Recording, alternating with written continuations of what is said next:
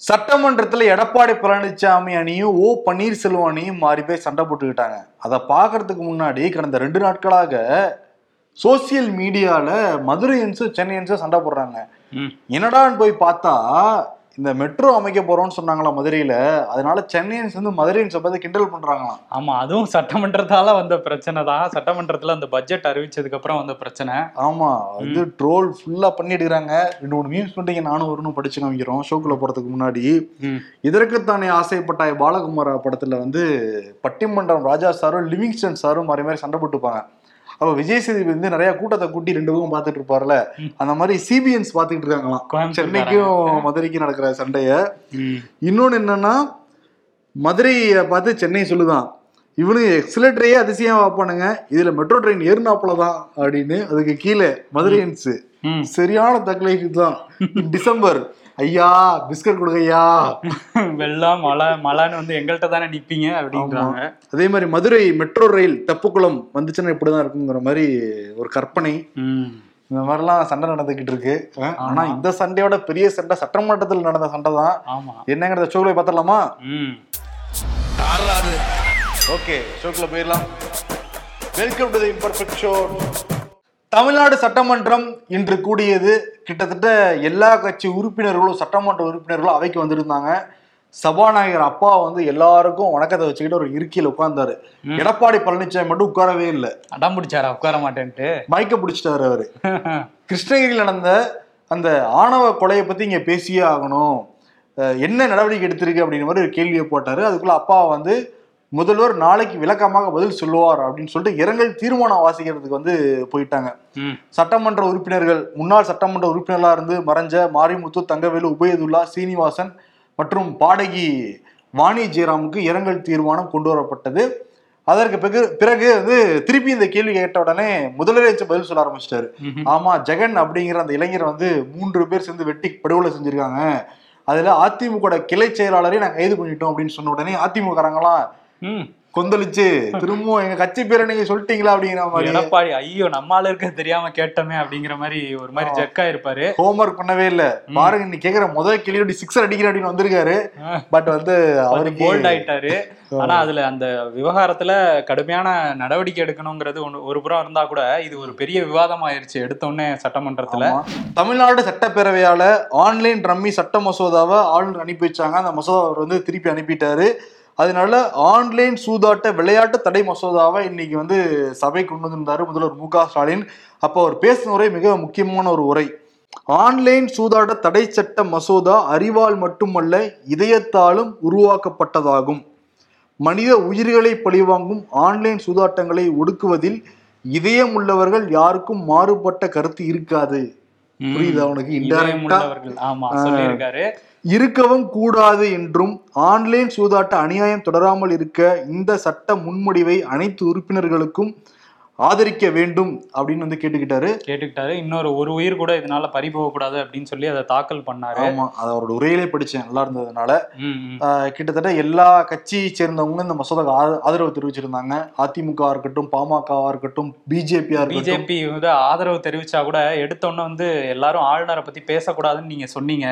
இருந்தா கூட எல்லாரும் பேசினாங்க அப்படின்னு சொன்னோன்னா அப்பாவு வந்து என்ன சொன்னாருன்னா இல்ல ஆளுநரை பத்தி எல்லாரும் வந்து அந்த இதுக்கு தான் சொன்னாங்களே தவிர இந்த மசோதாவை ஒட்டி தான் சொன்னாங்களே தவிர தனிப்பட்ட முறையில யாரும் விமர்சிக்கல.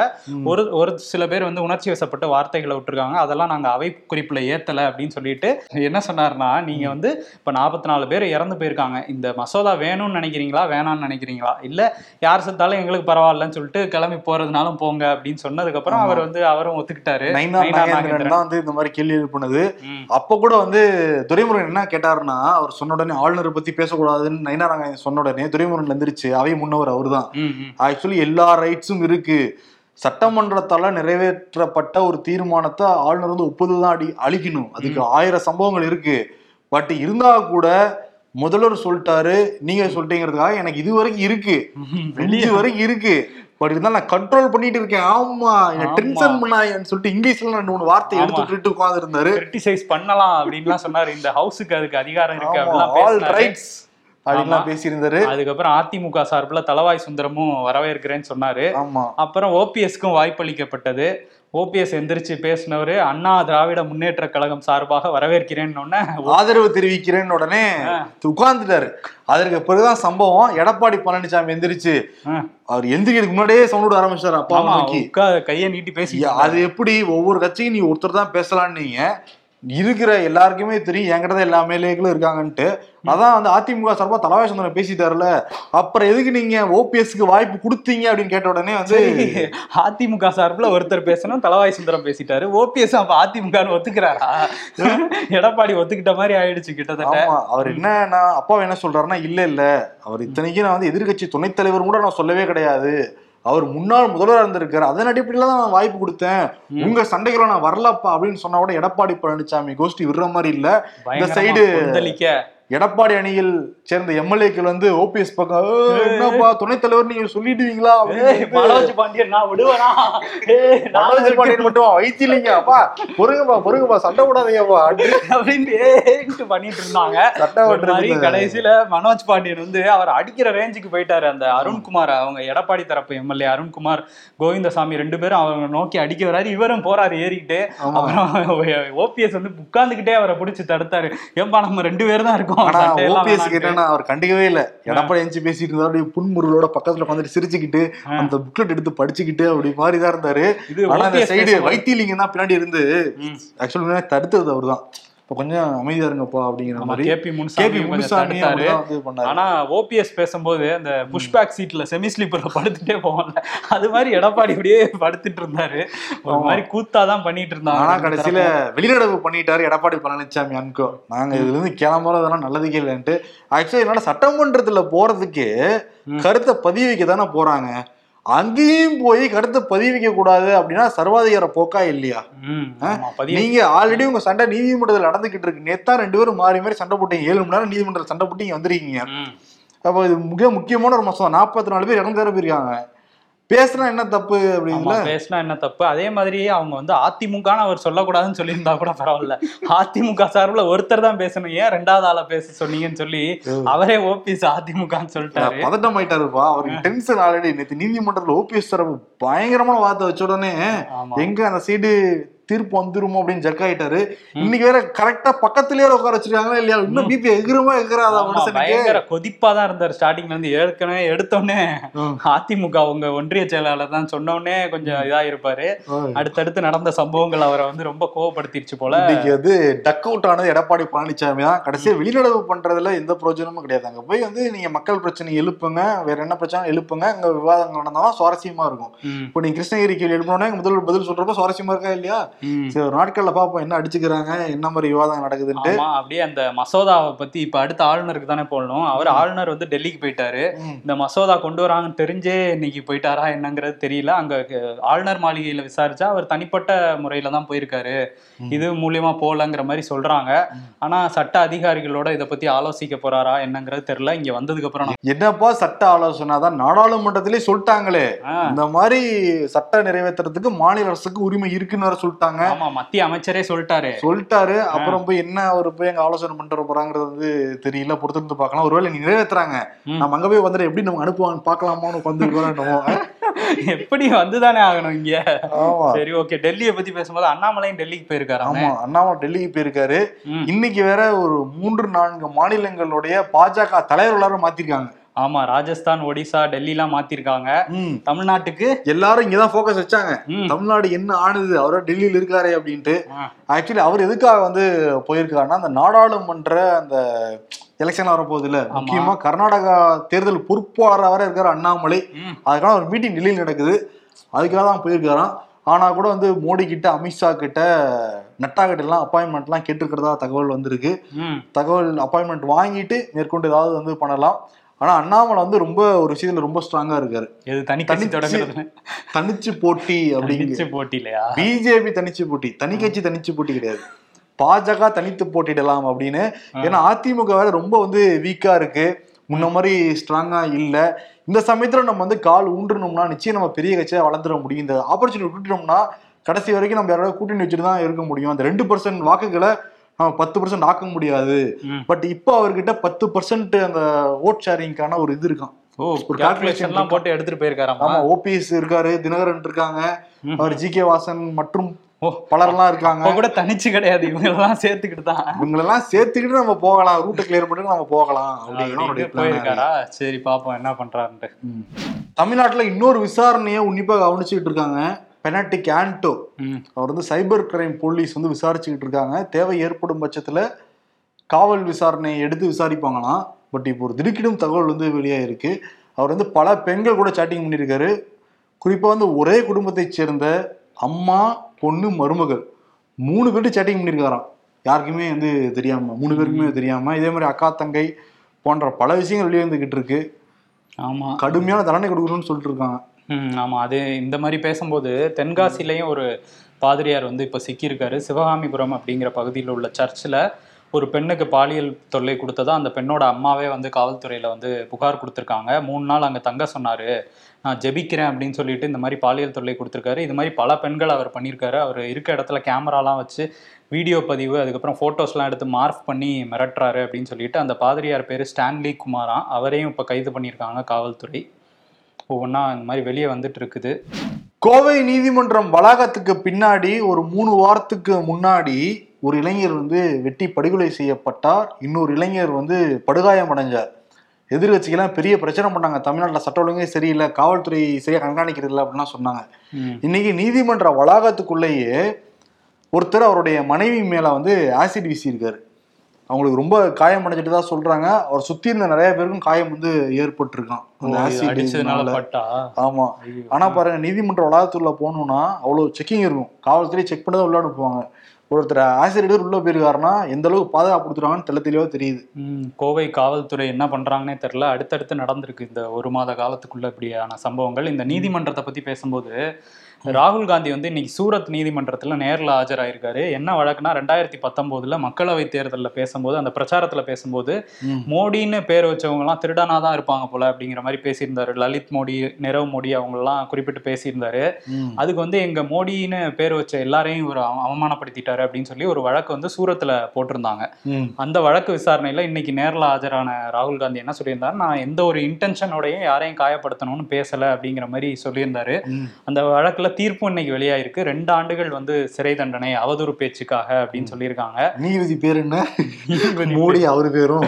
அவர் பேர் என்னங்கிறது தெரியல. எப்படி கோபப்படுறாங்க பாத்தீங்களா ஆமா அதான் என்னன்னா ரெண்டு ஆண்டுகள்ங்கிறது வந்து ஒரு அவதூறு பேச்சுக்கு ரெண்டு ஆண்டுகள் சிறையா அப்படின்னு நிறைய பொதுவெளியில வந்து விவாதம் போயிட்டு இருக்கு. இன்னொன்னு தாண்டி காங்கிரஸ் வந்து இதை நாங்க வரவே அதாவது ஏத்துக்கிறோம் நீதிமன்றம் சொன்னதை அப்படிங்கிற மாதிரி சொல்லியிருக்காங்க. மேல்முறையீடு போறதுக்காக வந்து நீதிமன்றமும் உடனடி ஜாமீன் வந்து கொடுத்துட்டாங்க ராகுல் காந்திக்கு.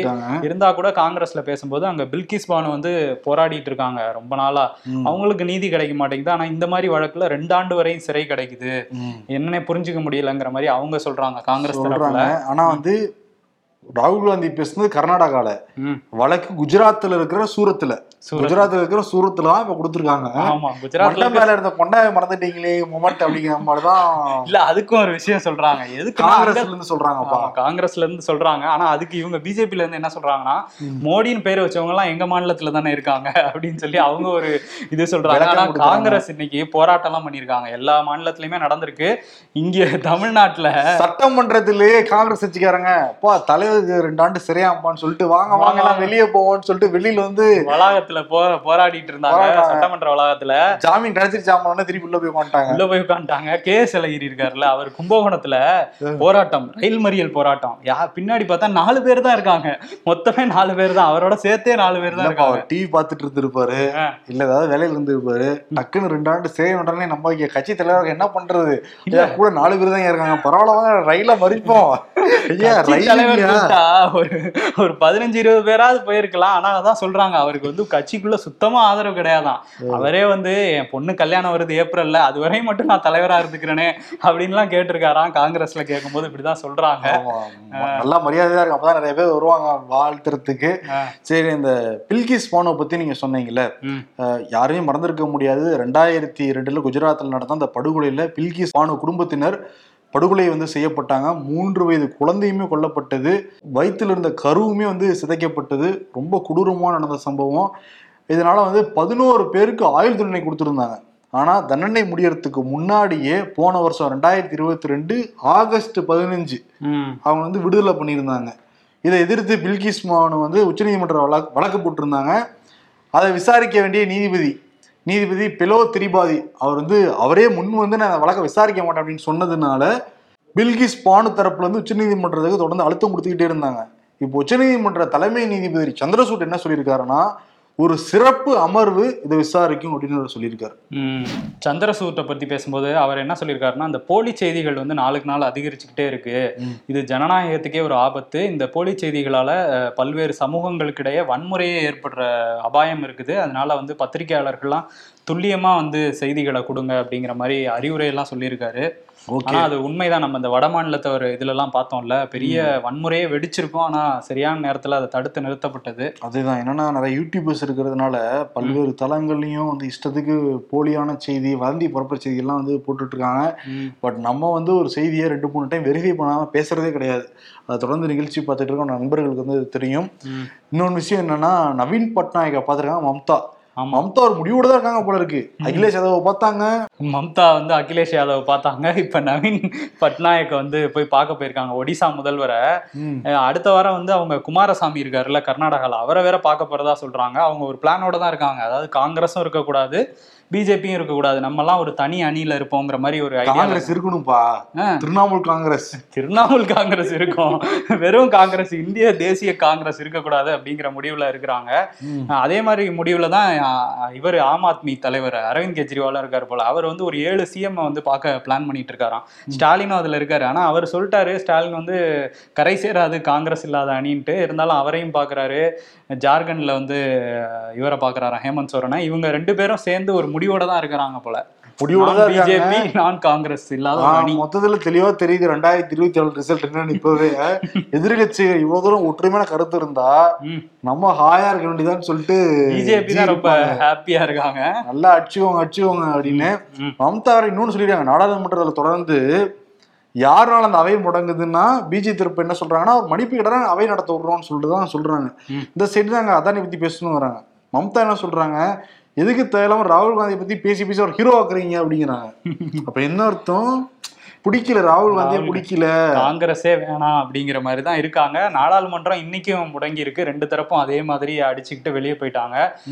இன்னொன்னு காங்கிரஸ் தரப்புல இருந்து அந்த அதானி விவகாரத்துல எதிர்க்கட்சிகள் எல்லாருமே வெளியே போராட ஆரம்பிச்சிட்டாங்க.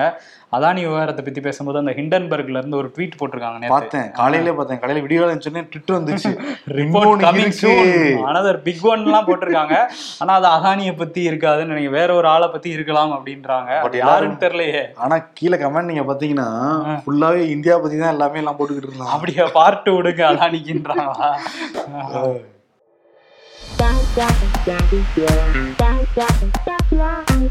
கம்ப்யூட்டர் ஆன் பண்ணா மட்டும் கத்துக்கிட்டு ஜாவா தெரியும் சி பிளஸ் பிளஸ் தெரியும் டேலி தெரியும்னு பயோடேட்டால அள்ளி விடுற. இருந்தாலும் நீ ரொம்ப தைரியசாலிப்பா ரெசியூம்லையா சிங்கப்பூர் எதுக்குப்பா வந்த? வாங்கின கடனை அடைக்க. எதுக்கு கடன் வாங்கின? சிங்கப்பூர் வர்றதுக்கு. இது சிங்கப்பூர் மட்டும் இல்ல பல நாடுகளுக்கு இது பொருந்தும்.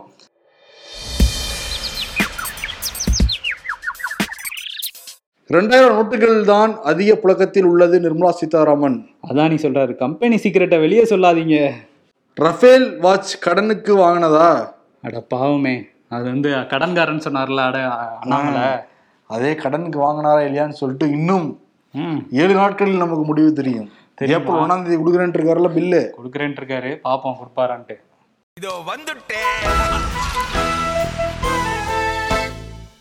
சட்டமன்றத்தில் என்ன நடந்திருக்கு. அதிமுக கோஷ்டிக்குள்ளார. பெரிய ஆளு? என்னையா பண்றீங்க? பார்த்து நம்ம விழுந்துட போறோம். அவங்க அவங்க மேல ஏறினா கூட இப்படி ஏறினாங்க ரெண்டு பேரும். அதான், அதான், வா மனோஜ் பாண்டியன் தான் அப்படியே ஓபிஎஸ் கொஞ்சம் ஜர்க் ஆயிட்டாரு. என்ன நம்ம ரெண்டு பேர் தான் இருக்கோம். அவங்க அறுபது பேரு. என்ன அம்பளத்துக்கிட்டு இருக்க? வா வான்னு பிடிச்சி இழுத்தாரு. யாரு ஓபிஎஸ்கா மனோஜ் பாண்டியன். எடப்பாடிக்கு சட்டமன்றத்துல போய் பேசதான் வேணும் அங்க. போய் ஒர்க் பண்ணுங்கப்பா. நீங்க எதுக்கு டென்ஷன் ஆவறீங்க? ஆமா ரொம்ப டென்ஷன் ஆயிட்டாரு ஒர்க் மனுஷன். பண்ற வரையும் சும்மா பேச விடாம பண்றாரு அவரு. அதனால எடப்பாடி பழனிசாமிக்கு less tension more work more work less tension அப்படிங்கிற மாதிரி விருது கொடுத்துடலாம். கரெக்டா ஆப்டா இருக்குல்ல அவருக்கு இன்னைக்கு. அதுதான். டென்ஷன் ஆவாங்கனே ம், ஏனே கோவப்படுறீங்க? ஆமா பட். சட்டமன்றத்திலயே பேசக்கூடாதுன்னு சொன்ன முதல் ஆள் இவருதான்ப்பா ஐயோ ஐயோ. சரி ஓகே சிறப்பு. நாளை சந்திப்போம். நன்றி வணக்கம். நன்றி.